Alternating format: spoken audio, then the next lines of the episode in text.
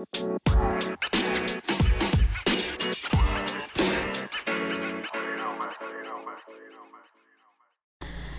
guys, welcome back again on my podcast Puki Size by Naya Negaran.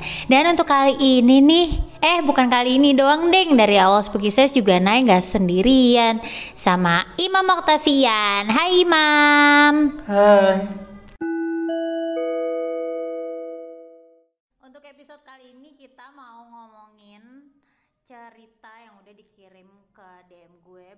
Cerita dan ini ada cerita pilihan. Jadi nanti kita bakalan nyeritain apa yang udah dia ceritain ke gue. Jadinya check it out. Jadi cerita pilihan yang mau gue ulik sekarang itu dari Sinta DJ Sinta DJ itu temen gue dulu pas masih kecil lah ya. Jadi tuh ini ceritanya tuh pas banget karena sebenarnya bukan dia sih yang cerita sama gue tapi waktu gue um, mengajukan. Ya waktu gue berusaha kepo sama teman-teman mungkin ada pengalaman apa pengalaman apa. Eh pas banget Cinta tuh story. Terus akhirnya gue tertarik buat um, nyeritain kejadian yang dia alami. Terus gue minta izin ya akhirnya boleh. Jadi ini tuh kejadiannya itu ada di salah satu hotel di Bandung. Kita nggak bisa sebut namanya apa karena kita juga nggak tahu sih. Cuman jadi tahu jadi ceritanya tuh Sinta ini itu ada tugas negara, tugas negara. Ada tugas dinas ke Bandung. Itu berdua sama temennya.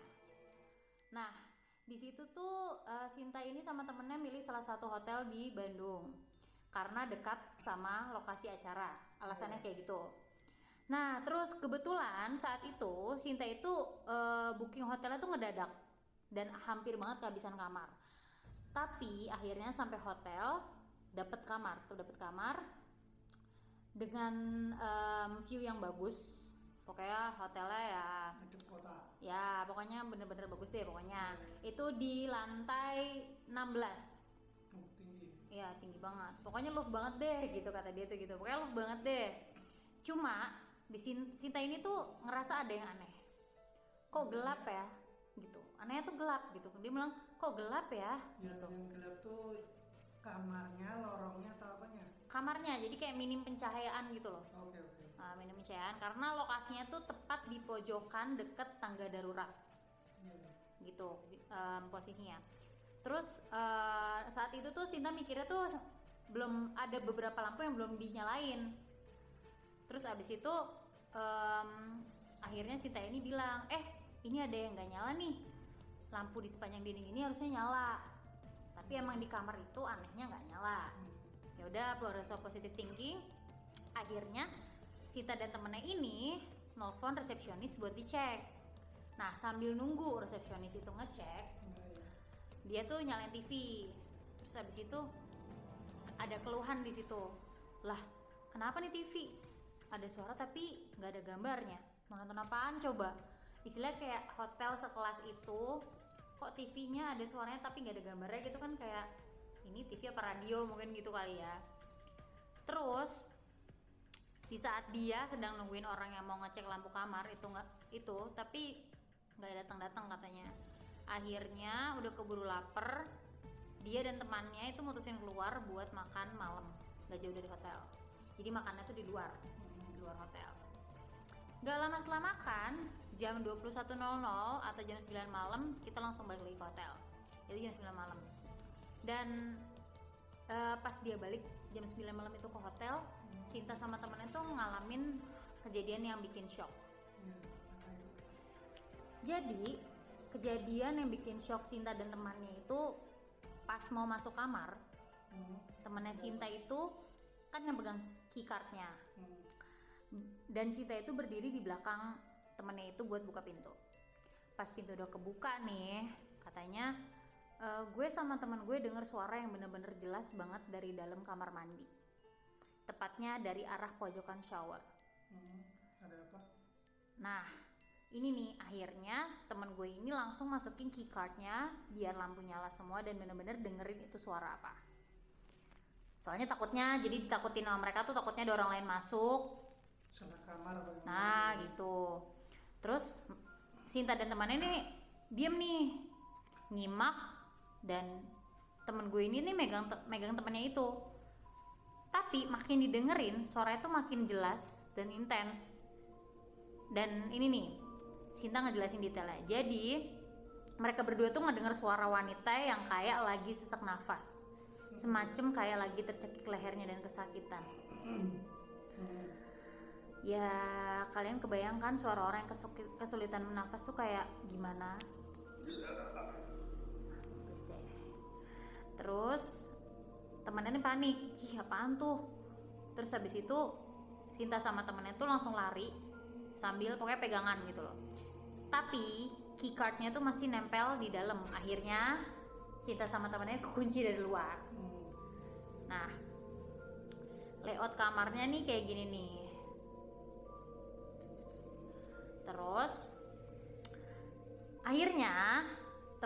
Ini balik ke resepsionis buat minta kunci lagi dengan keadaan masih panik banget. Tapi saat itu temen gue dan temennya itu tidak menceritakan ke resepsionis. Ah. Nah, em, cuman dia ngeluhnya cuman pencahayaan lampu yang minim banget karena kan emang orangnya apa em, dari pihak hotelnya juga nggak datang-datang buat ngecek. Terus setelah nunggu agak lama di lobi hotel, akhirnya mereka berdua dapat penjelasan dari pihak hotel kalau lampu di kamarnya itu emang bermasalah. Bermasalahnya karena Karena itu tuh udah dari dulu malah katanya bermasalahnya. Karena eh, apa nih ya? nggak ngasih karenanya sih, tapi di sini pokoknya belum dibenerin aja karena kamarnya jarang diisi. hmm, Wow, kamarnya jarang diisi. padahal katanya tadinya penuh, Mm-mm. tapi kenapa yang itu jarang diisi? Nah, itu baru kepikiran sih gue sumpah. oh iya ya bener. Terus, Kan harusnya kalau emang penuh kamar itu iya harusnya Sering sering, diisi. ha. Lah iya nggak tahu sih. ya, terus Terus habis itu di situ temen gue sama temennya tuh udah curiga. Soalnya mereka bener mereka berdua tuh ingat pas awal mau booking dibilang kamar udah full booked. Terus mendadak ada. Iya sih bener. Kok gue timbulin beneran. Terus akhirnya pihak hotel menjanjikan temen gue dan temennya untuk dipindah ke kamar tapi besok. Karena malam ini masih full, jadi baru bisa pindah besok gitu loh. Jadi mungkin kamar selain itu full, jadi Hmm. nggak bisa pindah sekarang gitu kan. Jadi mereka cuma nyariin kita lampu sorot buat tambahan pencahayaan di kamar. Dan itu pun gue sama teman gue nggak berani balik ke kamar sendirian. Jadi teman-teman gue tuh sama temennya tuh nggak berani balik ke kamar sendirian. Dan mereka tuh lebih milih nungguin teknisinya di lobi. Lalu, nih pihak hotel udah nyiapin lampu tambahan. Dan akhirnya temen gue sama temennya itu balik ke kamar bareng teknisinya. Sekaligus penasaran suara itu masih ada apa enggak? Suara itu masih ada apa enggak? Abis itu pas pintu dibuka suara itu udah nggak ada. Tapi tiba-tiba di situ anehnya TV-nya bisa nyala normal. Padahal sebelumnya kan tadi gue cerita Sinta tuh pas nyetel TV cuman suaranya doang nggak ada gambarnya tapi kok tiba-tiba ada. Ada. Dan semenjak kejadian tadi Sinta sama temennya itu bagai anak kembar siam yang tak bisa dipisahkan. Jadi mereka bener-bener yang karena udah bener-bener yang takut banget jadinya mereka tuh berdua terus gitu loh. Hmm. sampai apa mandi pun harus ditemenin tidur harus ditemenin gitu bener-bener nempel lah pokoknya kembar siam dan di endingnya temen gue Sinta itu akhirnya pindah besoknya dan em, kamar yang dia dapat besoknya tuh sangat jauh lebih baik daripada kamar yang dia dapetin kemarin. Yang deket. Jadi tuh posisinya eh, nanti bakal ada gambarnya. Jadi pokoknya posisinya itu dia di pojokan banget deket tangga darurat kayak gitu oke what is your opinion tentang ceritanya Sinta ini ya mungkin emang di, di situ di hotel itu ada Hmm. sesuatu sesuatunya ya tidak usah dibahas lah sesuatunya iya apa. mhm. karena kayak apa kayak suatu tempat itu kan punya misterinya sendiri punya sejarahnya storynya sendiri Mhm. Kadang kan nggak harus semua diungkap Hmm. kalau kata orang-orang tuh biar jadi rahasia. rahasia tempat itu.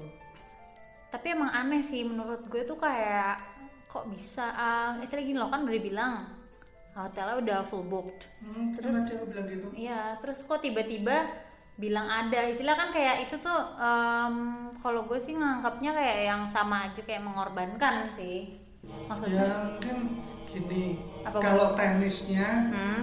mungkin sebelumnya udah ada yang booking Hmm. tapi dibatalin Oh, oke bisa aja kan kayak gitu kita udah booking nih tapi ternyata tamunya ngebatalin bisa bisa bisa bisa bisa bisa ya kan akhirnya kan ada tamu lain yang bisa masuk Hmm. teknisnya kayak gitu kalau untuk gangguan kayak lampu kayak TV Hmm.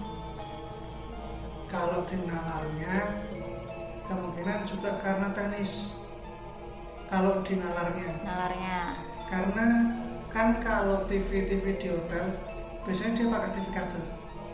Kadang kan kalau TV kabel itu kan disambungin ke audio belakang. Ada colokan tuh. Itu ada colokan kalau nggak salah tiga atau dua. Hmm. itu ada yang bisa nampilin visual ada yang nampilin gambar dan satunya sih tiga atau dua pokoknya lah.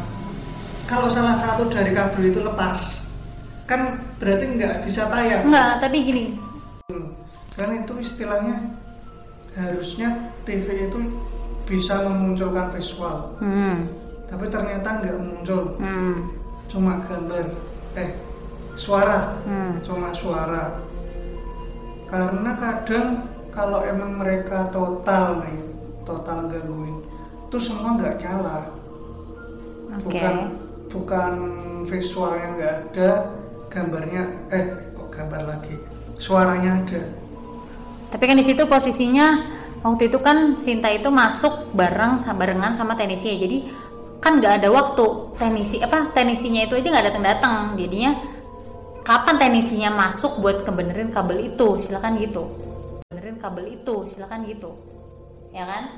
Ya makanya kan kita kan nggak tahu. Cuma kalau penjelasan lu secara teknis kayak gitu kalau secara yang lainnya mereka butuh energi lebih buat ngelakuin hal-hal kayak gitu. Energi lebih, lebih gimana tuh maksudnya? Ya mereka mereka yang nggak kelihatan man- mata manusia tuh perlu kerja keras buat bisa nutup loh. Hmm. kan istilahnya kan TV itu ditutupin tuh iya. sama mereka. Tapi gambarnya gambarnya kelia nggak kelihatan tapi ada suaranya ada. ha. cuma kan yang selama ini aku tahu kadang mereka ganggunya tuh bukan yang kayak gitu. Gimana contohnya? Mungkin contohnya ya suara itu suara yang kayak orang iya sesak sa- nafas itu ada Hmm.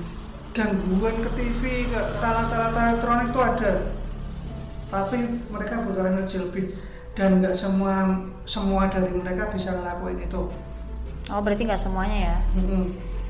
terus Berarti emang kayak yang kayak gitu tuh berarti ada yang lemah juga dong ya, kayak Ada, manusia ada. aja ya.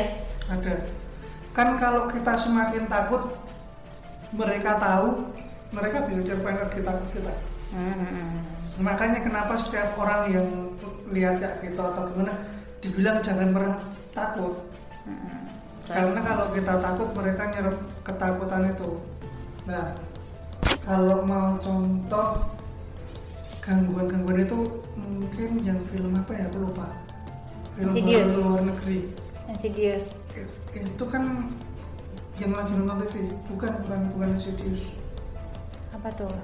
Um, ya pokoknya gitu deh. Itu, terus itu tiba-tiba keluar gitu. enggak enggak enggak yang luar itu sodako itu beda lagi ini Sadako guys, Oh, bukan iya. sodako. ya Sodako kali ya. ini TV Ah. kita lihat TV ini gini nih nah gambarnya mungkin apa atau apa mindah Hmm. mindah mindah sendiri padahal bukan kita yang mindahin Oh, ya Terus- ingat-ingat Toto itu apa? Aku tahu kayak di sofa gitu kan. Ah. Jadi pojokan ada sofa kayak kayak di situ. Mm-mm. Aduh film apa tuh pokoknya deh. ya aku aku tahu filmnya cuma aku nggak ingat judulnya terus kadang juga kalau mindahin benda pernah nggak Kok ngeblur ya? Wow. pernah nggak kamu lagi nonton TV hmm? atau mungkin mau pergi nih. Hmm? kamu inget naruh kunci motor di meja?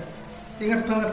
Ingat. kalau emang itu di meja? Ah. tapi tahu-tahu tuh kunci nggak ada di meja. Pernah nggak kayak gitu? Pernah sering. Kadang kayak gitu tuh kalau secara logika Hah? itu bisa jadi karena memori kita. Ya lupa. Otak kita yang lupa. Hmm. naruh terakhir di mana? Tapi tapi kalau secara yang lain ya penjelasan lain kadang ada yang bisa pindah hal itu nah iya terus kadang malah misalnya nih kita udah nyari itu di situ sampai dubuk-ubek dubuk-ubek hmm. terus pas kita tinggalin bentar kita balik lagi ada barangnya di situ yang di Iya, tempat itu nggak kayak gitu cuma makanya aku bilang kalau kayak min eh, mindahin nampilin suara tapi nggak nampilin gambar itu aku belum pernah tahu sih hmm. cuma kalau yang kayak itu tadi itu pernah jadi kalau Oh, sering sih hmm. bukan pernah sih kalau gitu kayak jatuhnya sering. Tapi emang pas gue lihat ininya denahnya denah Hmm. kamarnya itu emang kayak spooky banget gitu orang di pas banget di kamar paling pojok di deket tangga darurat. Udah itu kan pasti kan gelap ya kan? Tapi kan banyak tuh kayak gitu hotel-hotel yang macam itu. Kalau gue sih sampai sekarang belum pernah tahu sih. Gue selama ini kalau misalnya nginep di hotel nggak ada yang nggak ada yang pernah dikasih tempat yang benar-benar deket. Tangga darurat loh bukan bukan Iya, iya. bukan lift atau apa loh. Tangga darurat kan istilahnya kayak itu darurat kayak misalnya ada kebakaran atau ada gempa gitu aku kan. pernah pernah ya bukan tidur di pojokannya sih. Pernah tahu. dapat eh, hotel di Jogja salah satu hotel. Itu juga kamarnya dekat tangga darurat. Cuma emang bukan yang kamar eh bukan gedung yang tinggi cuma berapa Ya, biasa lantai kayak- oh. Heeh. nggak nggak yang sampai 16 lantai Iya, tapi kayak gitu juga serem juga sih. Tetap judulnya ke tangga darurat. Mau Hmm. nggak, mau nggak tinggi, mau nggak ya nggak. ya kan cuma kalau di hotel yang waktu itu aku nginep Hmm? tangga daruratnya ada pintu Tangga daruratnya. Oh, jadi ditutup, ada pintunya tutup. bukan yang close close nggak ada pintu enggak jadi ada pintunya Lagi. buat lewat itu Eh, biasanya kan kalau tangga darurat pasti kayak gitu, Heeh. pasti dekat pintu kan. Tetap spooky aja sih, kan jatuhnya ngebuka juga. Kalau kita kayak misalnya kita keluar tuh langsung kanan tangga, kan kayak yang gimana gitu. Apalagi, ya tapi kan kalau kasus ini kan kita nggak tahu Hmm. tangga daruratnya gimana gimana hmm, tapi kalau itu nggak ada sih nggak ada, nggak ada pintunya. Oke, tapi emang gelap udah menggelap ya. Mm-mm.